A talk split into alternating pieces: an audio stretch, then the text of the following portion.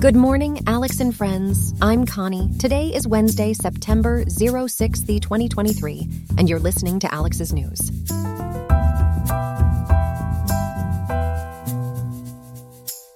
Thanks for joining us. Let's start with a quick weather update. Riverside can expect a high of 87.0 degrees today and a low of 66.6 in the evening. Stay cool out there. Turning now to our top stories. First on the agenda, an important revelation from the Government Accountability Office. They've uncovered possible billions in savings that emphasize the importance of fiscal responsibility and transparency in our government. We'll be delving into what this means for you, the taxpayer. And across the U.S., the ongoing heat wave is causing serious issues in school districts, especially in areas lacking sufficient cooling systems. Today, we'll be focusing on the impact this has on students and teachers around the nation. Those are your top headlines, and we've got a lot to uncover, so stay with us.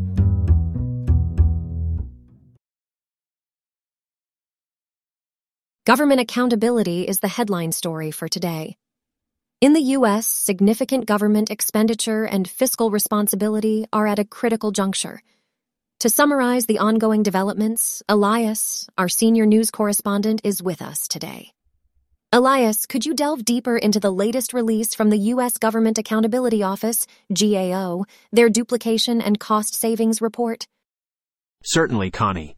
The GAO's report takes a magnifying glass to the billions of dollars that could potentially be saved with better management and coordination among federal agencies, the primary goal here is to eliminate redundancy in efforts and subsequently cut down costs. The report essentially underscores the tremendous importance of fiscal responsibility and efficient resource allocation within the government. That's an interesting initiative. But Elias, the GAO also updates a list of high risk federal programs. Could you provide some insight into that? Absolutely, Connie. It's a crucial mechanism through which the GAO identifies areas of concern in federal programs and suggests measures to address these. The GAO aims to improve the effectiveness and efficiency of these government programs while promoting accountability in their execution. It's a key initiative in ongoing efforts to optimize government functions. With the pandemic putting a spotlight on governance, how is GAO handling the monitoring of the federal response to the crisis? Great question, Connie. Amidst the ongoing COVID-19 pandemic, the GAO is closely monitoring the federal response. This involves evaluating the policies and programs implemented to mitigate the virus's impact and safeguard public health. It plays an essential role in ensuring transparency and accountability in the government's handling of the pandemic. Beyond the pandemic, Elias, which are the other key areas GAO has been focusing on? It's noteworthy, Connie, that the GAO's purview extends beyond monitoring and evaluation. It publishes reports on various topics pertinent to government expenditures and accountability. For example, it recently released a report on Medicare Part D, which is a federally subsidized prescription drug program. This report underscored the need for the Centers for Medicare and Medicaid Services, better known as CMS, to monitor the effect of rebates on plan formularies and spending by beneficiaries. It seems like this issue raises some concerns. What impact could such rebates have? It is indeed a matter of concern, Connie. The GAO report outlines that plan sponsors received significant rebates from drug manufacturers last year, with amounts running into billions of dollars. This situation potentially affects beneficiary access to certain medications and raises questions about how the placement of drugs on formularies could be influenced by rebates. It's also pointed out that while these rebates might reduce payments for drugs with higher gross costs for sponsors, they don't lower individual beneficiary payments, leaving them potentially facing higher costs for certain drugs compared to cheaper alternatives.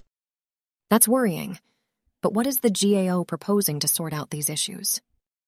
The GAO has recommended that CMS should actively monitor the effects of rebates on formulary design and beneficiary spending. However, the Department of Health and Human Services has not concurred with this recommendation, which suggests a difference in approach on the issue. Thanks for taking us through this, Elias. As we wrap up this segment, could you sum up the role of the GAO in upholding accountability and expenditure? Absolutely, Connie. The U.S. Government Accountability Office plays a critical role in promoting accountability and efficiency in government expenditures by identifying areas of improvement, eliminating duplication, and reducing costs through reports, recommendations, and active monitoring efforts. The GAO helps ensure that taxpayer money is used effectively and transparently. It's a resource for those seeking information on government expenditures. A valuable approach indeed. Thanks for the insights, Elias. We look forward to more reports on the subject. We move to the next story. Stay tuned, viewers. As we continue our podcast today, our second story delves into a pressing issue affecting school districts across the country the recent heat wave and the widespread lack of sufficient air conditioning in schools. For more on this situation, I'm joined by our reporter, Grace. Grace, what can you tell us about this situation? Hi, Connie. Indeed, it is an unfortunate situation with spiraling consequences. Disruptions are being reported in school districts nationwide due to unseasonably high temperatures and insufficient cooling in school buildings. Particularly impacted are locations like Madison, Wisconsin, where the start of the school year has been hampered not only by the heat but also by delays in the bus services. Hold on a minute, Grace. Delays in bus services? Are the two situations related, or are they independent issues? Interestingly, Connie, it seems to be a bit of both. Madison is currently facing a distressing shortage of bus drivers, which has led to kids arriving late for school or enduring long waits at bus stops in high temperatures. A key factor here is the district's new transportation provider, First Student Inc., which seems to be grappling with the issue. Do we have an idea of what is happening on the ground currently? Well, Connie, First Student Inc. is reportedly actively working on adjusting the schedules and addressing the driver shortage. Concurrently, attention is needed on the infrastructural level as well, as many of the district's older buildings still do not have air conditioning. In the interim, the district has arranged for temporary measures like providing water, fans, and similar aids to students and staff. Are we seeing this situation in other areas as well? And isn't there an increased health risk associated with the lack of air conditioning in schools, especially considering conditions like asthma? Unfortunately, yes, Connie. This is not isolated to Madison. Philadelphia is also grappling with similar issues of high heat and inadequate cooling in schools, resulting in early dismissals in over 70 schools. And you're spot on about the health risks. Parents and teachers are increasingly worried about the potential impacts on students' health, especially those with pre existing health conditions like asthma. And what steps are these districts like Philadelphia taking to deal with these challenges? Connie, many necessary adjustments are being made, including installing window air conditioning units, improving electrical and HVAC systems in schools, and implementing hydration stations. They are also actively monitoring weather conditions and altering the dismissal schedules accordingly. The ultimate goal, of course, is to ensure each school has the required cooling systems to circumvent extreme heat disruptions to in person learning. Still, not just these two cities, but the entire nation seems to be grappling with a bus driver shortage and the lack of air conditioning in schools. What are some causes of the shortage, and what nationwide efforts are being made to address this? That's true, Connie. This shortage across the nation is mostly due to factors such as new bus routes and stops, along with drivers needing to follow strict safety guidelines. In an effort to attract more candidates to help fill the shortage, incentives are being offered and districts are contracting new transportation providers. As for the cooling issue, districts are trying various heat mitigation measures. These include rotating students through air conditioned cool zones and using fans in classrooms, especially in older school buildings. It sounds like a crucial matter that directly impacts the health and learning of students and staff.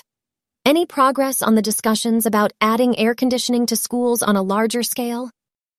Connie, the idea definitely has been brought up in discussions, but so far, there is no clear update on further implementation.